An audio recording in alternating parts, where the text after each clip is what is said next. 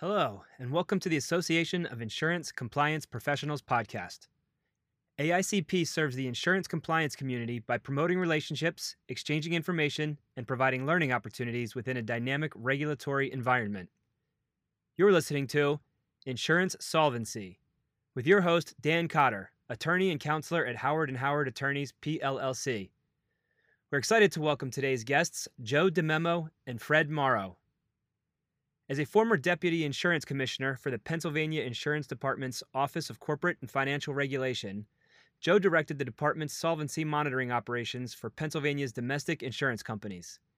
He was responsible for overseeing the financial analysis, examinations, and corporate licensing of the approximate 250 insurance companies authorized to operate in Pennsylvania. He held this position from January of 2016 to August of 2020. Prior to this, Joe held the position of Deputy Insurance Commissioner for the Office of Liquidations, Rehabilitations, and Special Funds for 11 years and also served as the Director of Liquidations and Rehabilitations for 15 years. He was a Commonwealth of Pennsylvania employee for over 40 years. As the founder and president of Westmont Associates, Fred Morrow, Esquire, has over 40 years of broad based industry experience. This includes executive legal positions with life and health and property and casualty insurance companies, as well as a strong background in legal and regulatory work. Rounding out this experience have been responsibilities as a commercial underwriter and an excess and surplus lines brokerage. Mr. Morrow is also the president and founder of Frederick Morrow and Associates, PC, and continues to serve as the claims monitor for the Arrowood Insurance Company's runoff on behalf of the Delaware Insurance Department. Welcome to today's installment of the Association of Insurance Compliance Professionals podcast series on insurance topics relevant to you. Today's topic is insurance company solvency. And unlike most companies, insurers are not able to become debtors under the United States Bankruptcy Code. Instead, they are subject to a proceeding under the supervision of the state where the insurance company is domiciled. While many of the concepts are similar to bankruptcy, each state has its own insurance code to address how an insolvency or rehabilitation will proceed. On today's podcast, I'm privileged to be joined by Joe DiMemmo and Fred Morrow, who are experts in the field of insolvency and the solvency concepts that we're going to talk about today. And so, welcome to this podcast. And with that, uh, thank you, Joe and Fred, for being on. And if each of you can talk a little bit about your careers and and uh, how you got to be uh, addressing issues of insolvency, that'd be great. I think you let Joe start. Okay. Um, again, my name is Joe DiMemmo. Uh, I've been in the insurance business probably for the last 31 years. Um, went to, uh, after college, I got recruited by the um, Commonwealth of Pennsylvania. I went to work in the auditing. I was a, had a Bachelor of Science degree in uh, accounting from Penn State. And from that, I became a CPA and went to work uh, as an auditor for the Commonwealth of Pennsylvania. And I, I did that for about 10 years be, before being recruited into the insurance business by the insurance department of the Commonwealth of Pennsylvania. And for the last 30 years, that's what I've been working for, uh, that entity. I started out doing liquidations and rehabilitations at early age. I took over insurance companies and basically picked up the pieces that uh, were remaining at the time. I also was involved in some of the rehabilitations in Pennsylvania over the last 30 years. But for the last five years, I really spent my uh, job on a day to day basis overseeing the company regulation function of the department which is the you know the licensing of insurance companies the analysis of financial statements of insurance companies and also the examination of those insurance companies. And uh, and just recently, in August of this year, I retired after uh, uh, 40 years with the Commonwealth. Congrats! Fred, thank you. So I, I, took a little bit of a different tack uh, from Joe. When I got out of college, I went to work on, in the industry right away, and I was an underwriter for uh, St. Paul Insurance Company, commercial underwriter. And from there, I decided to go to law school. And while I was in law school, I worked as an excess and surplus lines broker uh, for a smaller um, surplus lines broker around the area where I lived.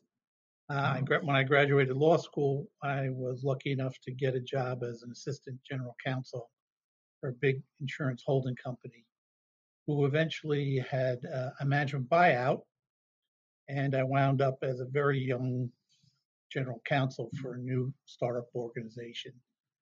Um, while I was general counsel, I was in charge of most regulatory duties that are fall within an insurance department. And uh, a number of years after arriving at the insurance department, I was uh, at the insurance company.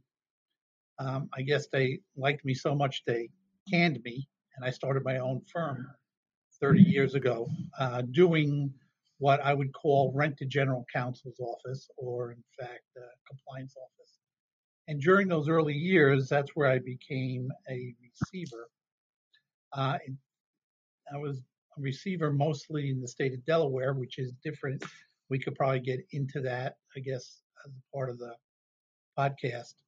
Um, in in um, Pennsylvania, um, many times the lead receiver would be a would be the um, an employee of the insurance department, where in Delaware, where I was active, we were kind of independent consultants named receivers. So it was an interesting twist on doing the same job. Thank you. And that's great. And uh, for, for, those listening to the podcast, that's the reason that uh, I mentioned we're fortunate to have Fred and Joe uh, to talk to us today we've we've introduced some concepts and we're going to get into much more detail uh, throughout the podcast but let's let's turn before we talk about insolvency and kind of the uh, opposite side of the uh, coin let, let's talk about solvency and what it is for a few minutes and and uh, if, if you could describe to us risk-based capital as a tool and other ways that regulators ensure solvency of their regulated uh, insurance companies and what solvency even means well, I'll defer to Joe again. He's the uh, he's the CPA, and he can do a much better job than I would ever do um, getting into that. Yeah, you know, whenever I talk about solvency, I talk about it in the most basic terms. When uh, we uh, used our tools to oversee the domiciled insurance companies in Pennsylvania, the key to us understanding uh, the companies that we had was just to ensure that they were in a financial position to pay their liabilities as they came due.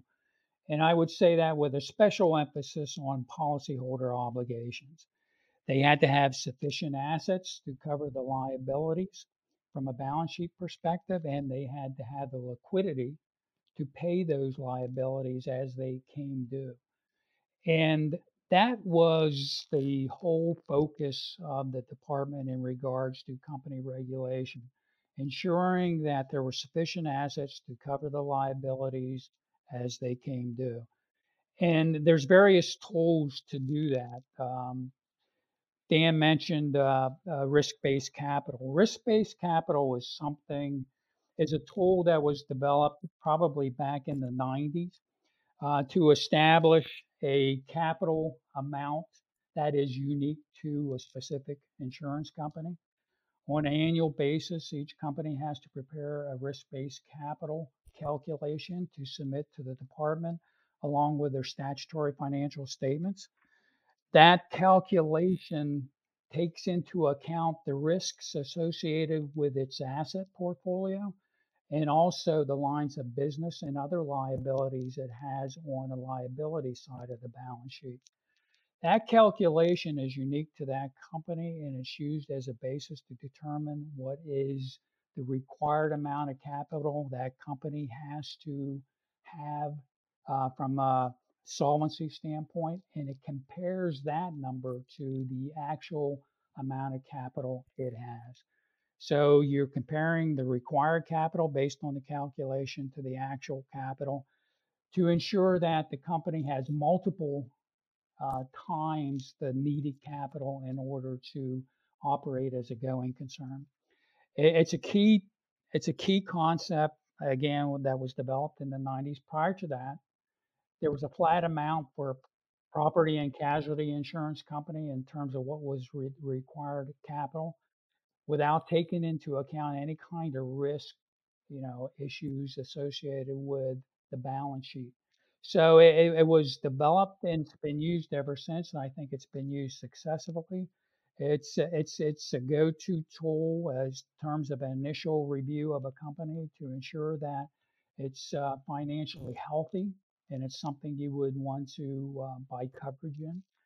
But there are other tools, um, uh, as Dan uh, alluded to, that we also use. Like I said, the three basic prongs for a department is the licensing of companies uh, coming into the state to ensure that they have a business plan, that they're properly capitalized, that they have the uh, experience and expertise and professional uh, qualifications to run the type of company they're uh, requesting to operate.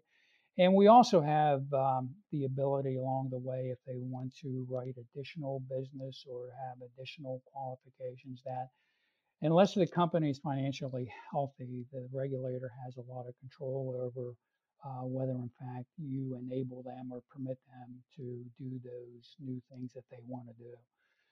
We also do examinations. Um, uh, once every five years, each company uh, that's domiciled in Pennsylvania, and it's similar with other states across the country, that they they must do. We the department must do a financial and a risk-based uh, review of their financial statements.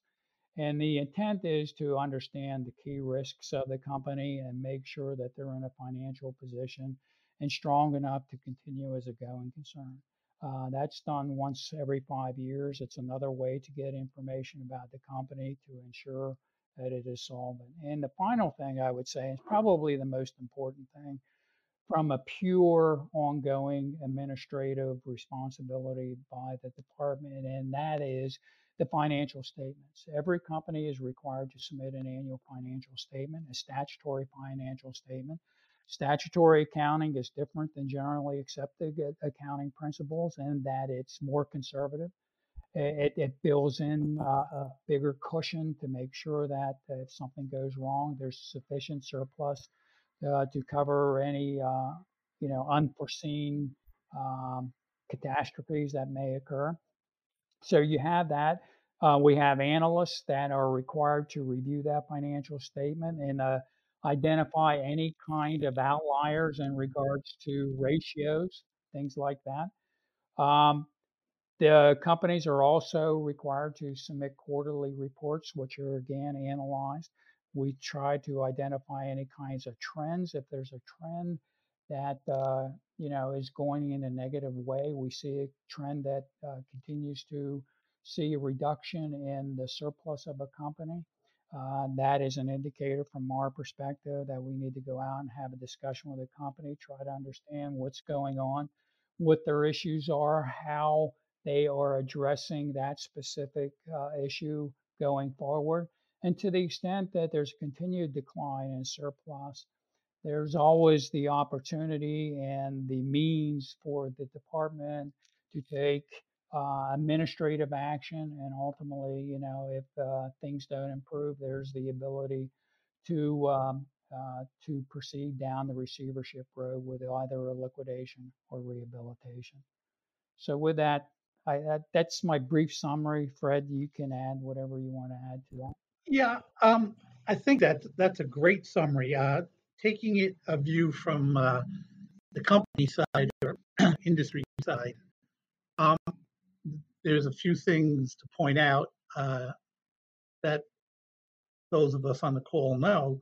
First of all, in the Wild West days, probably when Joe and I started before the 90s, um, states were not necessarily uh, coordinated in what they would want for their domiciled insurer or their licensed insurers to have versus another state. So, what I was saying is a sophisticated domicile such as Pennsylvania would have probably more stringent requirements than, let's say, uh, uh, a state uh, that had lesser, um, a lesser, uh, lesser sophisticated department. And through the NAIC, which is the collection of insurance commissioners uh, getting together to codify lots of these regulations, we get less surprises, I would say. Right, Joe? Um, Yes. sometimes I think it's a pain in the neck from the industry point, but I think it's it's provided, you know, a, a, a a baseline which helps solvency. Yeah, I I, think all that's true.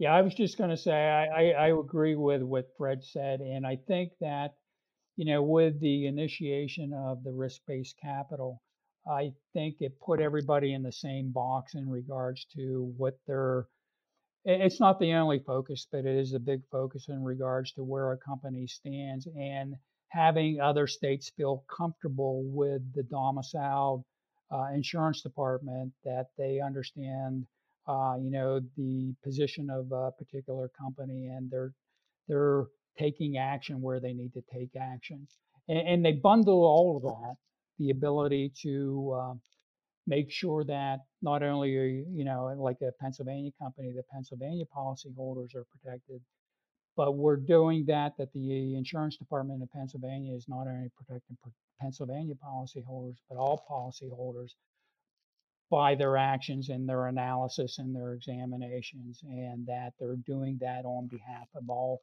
policyholders across the country. And it- and it's effective, and they did it through the accreditation process and the NAIC to make sure that everybody had the same model wax that they would follow.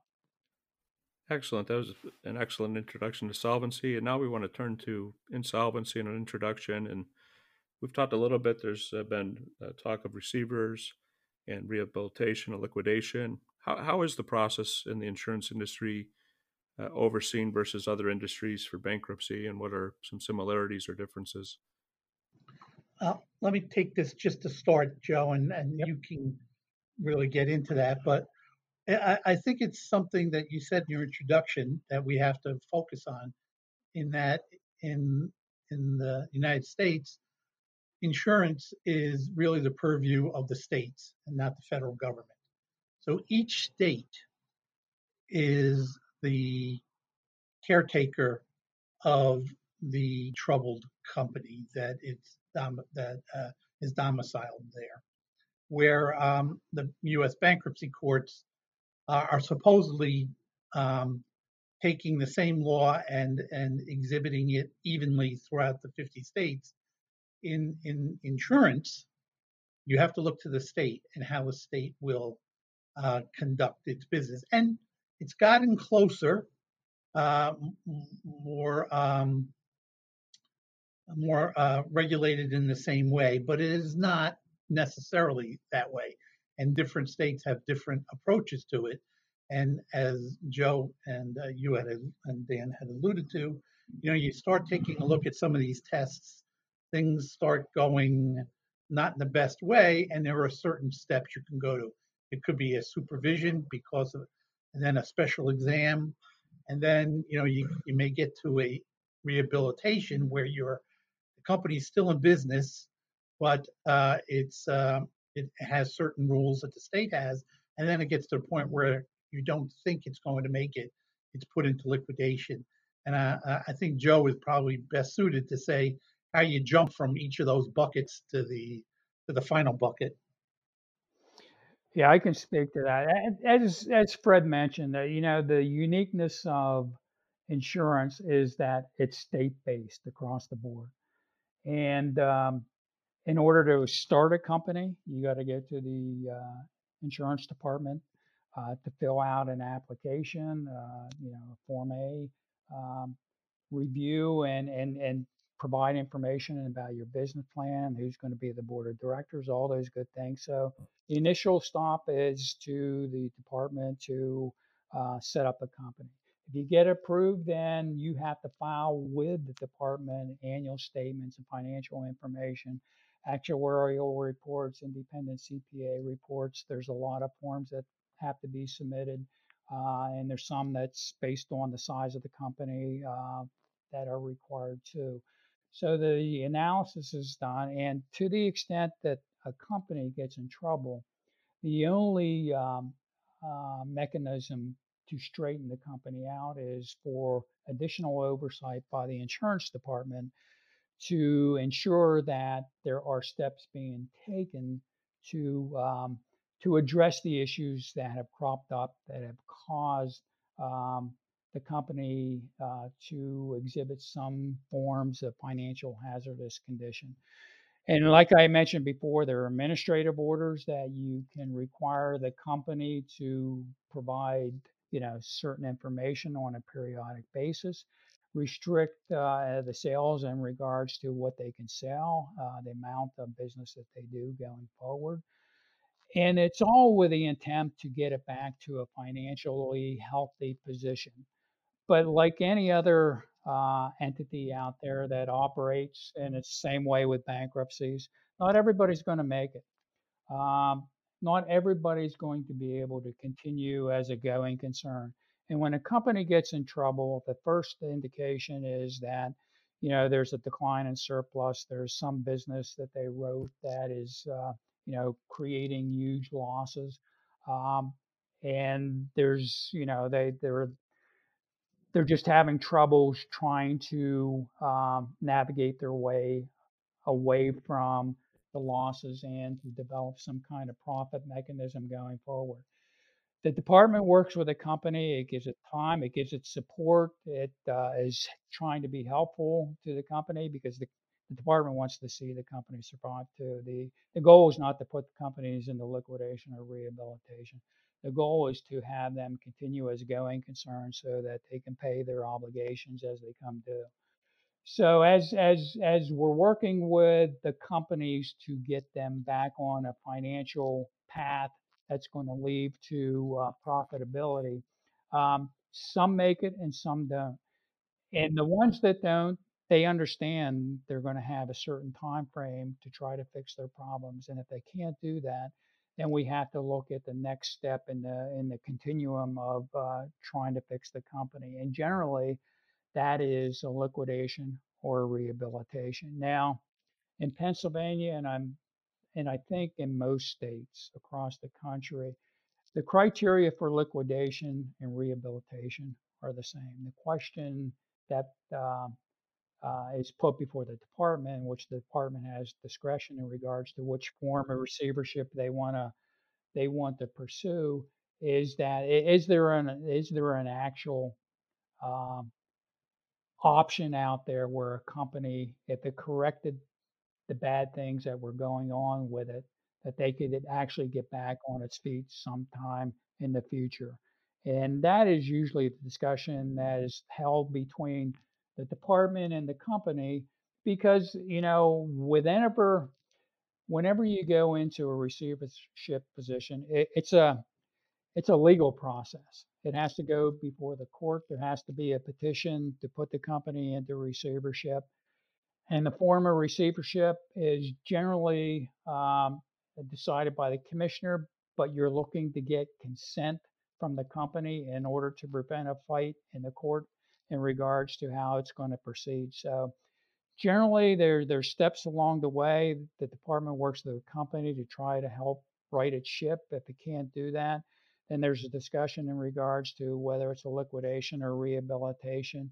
And there's tried to build some consensus so that you have uh, the company consenting to the type of receivership that you're pursuing within the court system. And that's a very important point Dan and uh, Joe, is that consent. Uh, most receiverships uh, are with the company's consent, but not always. No. And it's uh, it's a big difference because yeah. what happens, you're trying to you're trying to protect assets, and there's a lot of uh, assets that are used in that uh, that discussion, that legal wrangling that goes on if there isn't a consent, uh, getting it into that receivership or liquidation mode. I, right, Joe? You've done lots of them, you know. Yeah, I, have been on both sides of that, and um, and it, it it's always easier to have built up a a plan to move forward from a financial hazardous condition to get a company straight back uh, to profitability and to have certain indicators along the way whether you're making progress. And there's there there's generally an understanding as the company proceeds down that path whether it is meeting those objectives or not. And hopefully when you get to the point where there is a point of no return that the the company and the um, regulator are both on the same page in regards to how this thing has to proceed.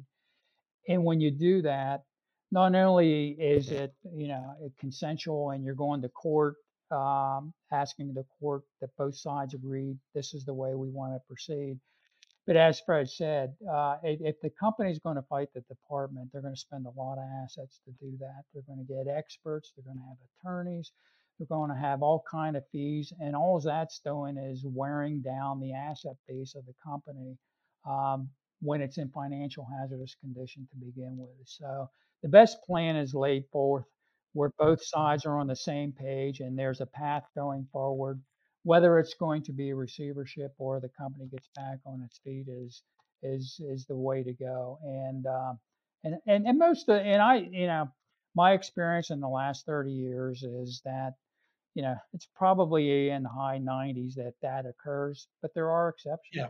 And when there are exceptions, it's a knockdown, drag them out and and and that, those exceptions can be brought into two different categories too. Sometimes, as Joe says, you know, you, are looking for a plan. You see there's a problem. You're looking for a plan. Everybody, the, the company, and and the department is trying to figure out how do we best from point A to point B to point C, whatever those are. Your problem becomes on one end, right, Joe, when you have malfeasance, where all of a sudden you mm-hmm. discover something's rotten in Denmark. And it could be a lot of times that the assets aren't what they say the company say, says they are, and therefore there isn't proper protection for the policyholders.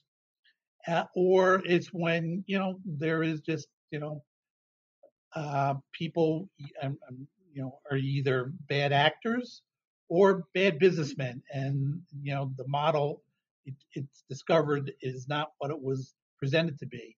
And those are the instances where you have to jump in and do something without planning.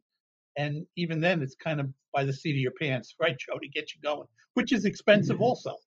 It is.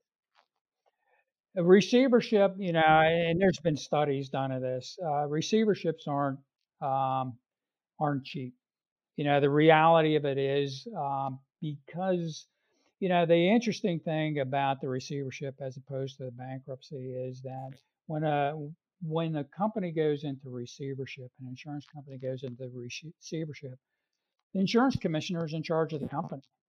She gets to decide how that thing proceeds, whether it's a liquidation or rehabilitation. Even though there's oversight by the court, the commissioner is making decisions in regards to how this thing is going to proceed going forward. Now, the commissioner has the ability under just about all statutes throughout the country to hire a special deputy to perform that function for her or for him. Uh, some do, some don't. We've done it both ways in Pennsylvania, but it, it's that you know she's basically in charge of the process, and she gets to decide how she's going to try to address in a rehab how they're going to fix the issues that uh, created the problem to begin with, or in liquidation, how she's going to liquidate the company, how she's going to collect the assets, how she's going to address the liabilities of the policyholders going forward. But it's unique in that way, and that um, you know part of the department's part from start to finish. Yeah, and you can use the analogy from birth to death. Uh, they're always part of that process, which is very unique uh, from my perspective in regards to uh, an industry that's a major industry. Um, you know, you're you're you're talking trillion dollars in premiums uh, across the board, and that um, you know the opportunities sometimes for insurance departments is that you know there there's going to be uh, a receivership that you're going to be able at least to if if not run but to oversee and to understand and and try to um, uh, make sure that everybody's protected in the process. That's a very good point. And in Illinois, for example, we have a special special office, of special deputy receiver that uh, the department works with uh, for these matters. Uh, can we maybe maybe for a few minutes, uh, both of you can give some insights into how do how do insurance companies get into these solvency issues in the first place? Well, there's there's a there's a couple of different ways of doing it.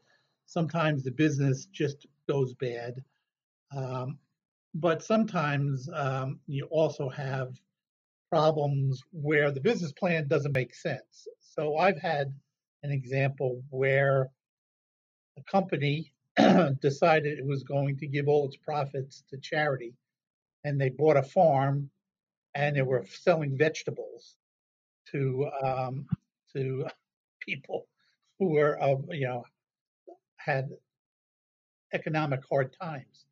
Well, you can imagine one bad crop.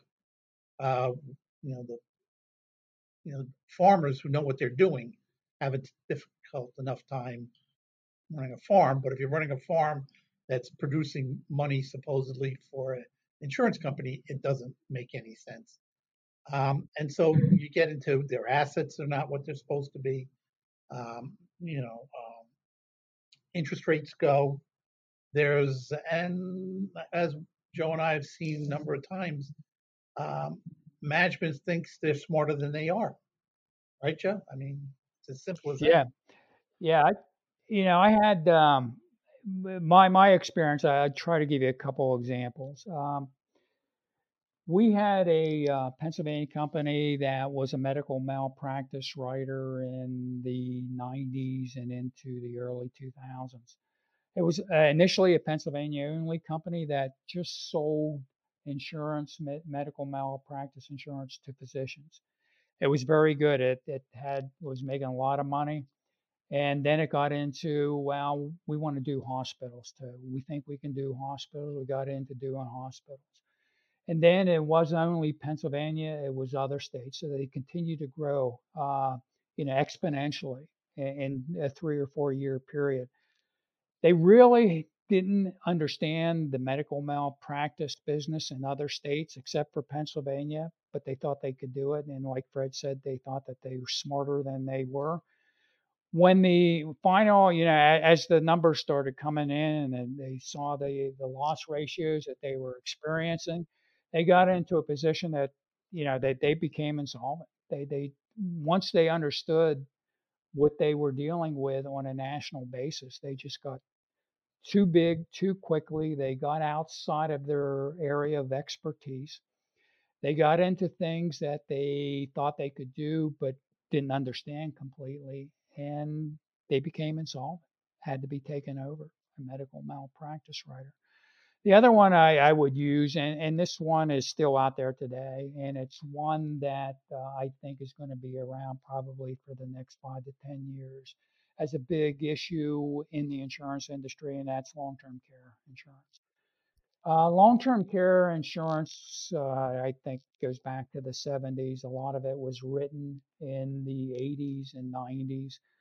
Um, and it was written as very cheap insurance initially because the, the focus was on younger people to sell to uh, that would pay premiums, a lower premium for, you know, 20, 30 years until they needed the actual uh, coverage uh, going forward. And they used uh, very minimal assumptions in terms of estimating the pricing on those um, for that type of coverage.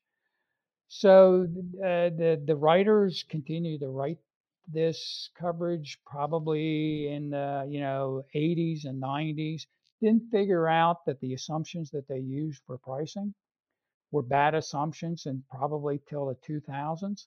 Once they figured it out, they couldn't figure out how to address it going forward.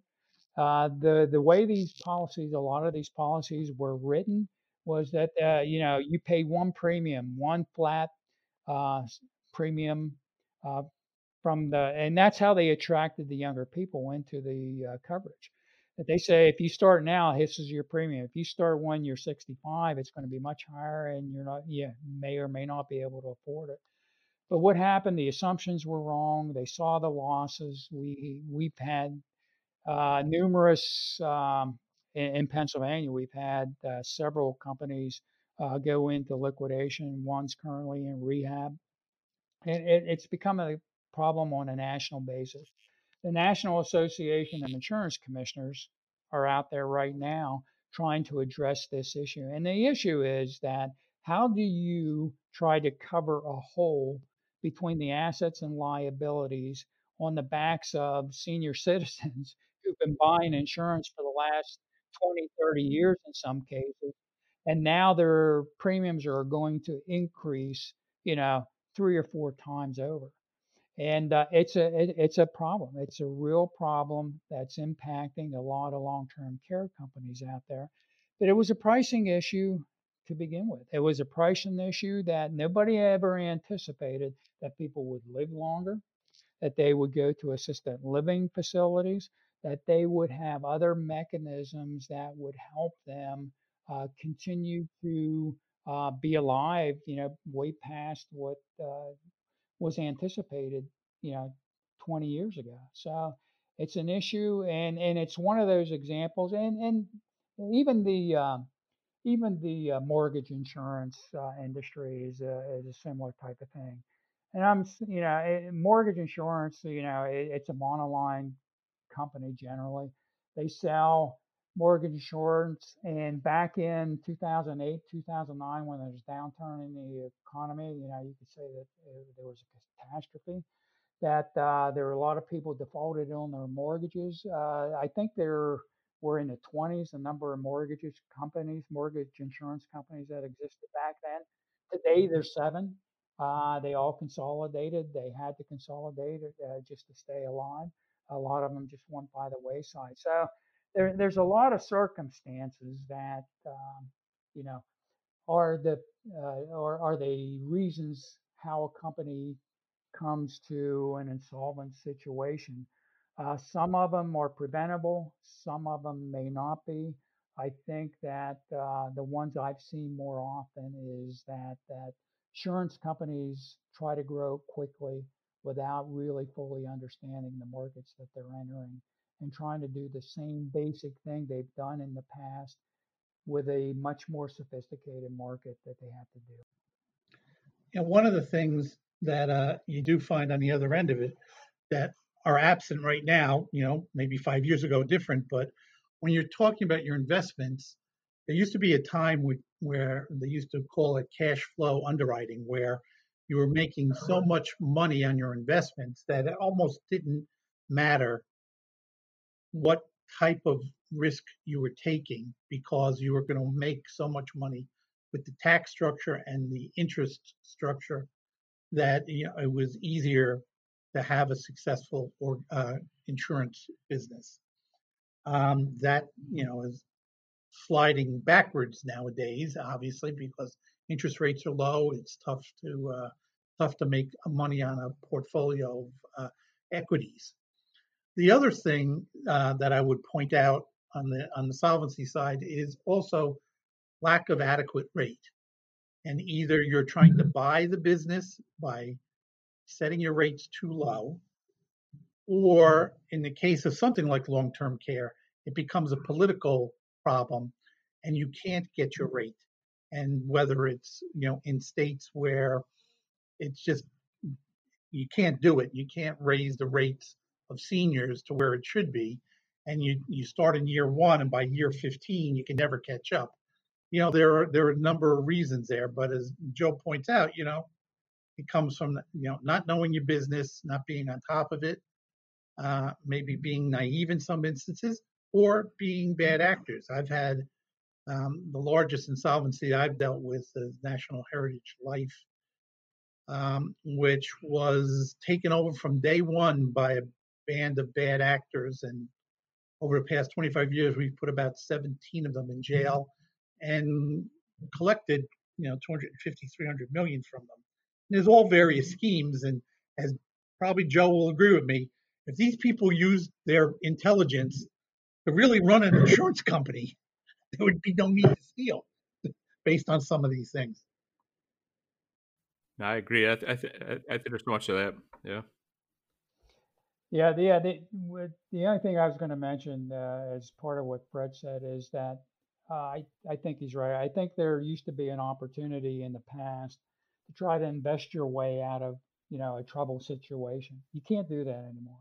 The investment yield on portfolios is just not that much. Uh, it's been that way since, uh, you know, probably 2007, 2008 and it, and it continues to go down. It, it it's not looking positive at all. So, you know, the the folks are in the life industry that wrote annuities, and there's a contract, contracted rate that they have to pay, and you know, there there's always a concern that you don't make enough money on your yield of investments to cover that, and there's going to be additional reserves that have to be put up as a result.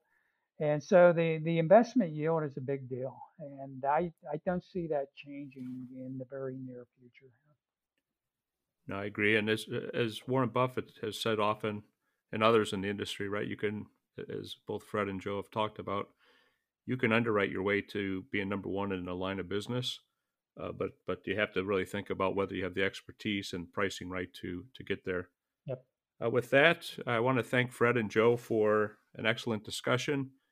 Uh, we've run out of time very quickly, it seems, and uh, I hope this has been helpful to those listening uh, in terms of insurance company solvency. And thank you for tuning in to, to today's podcast.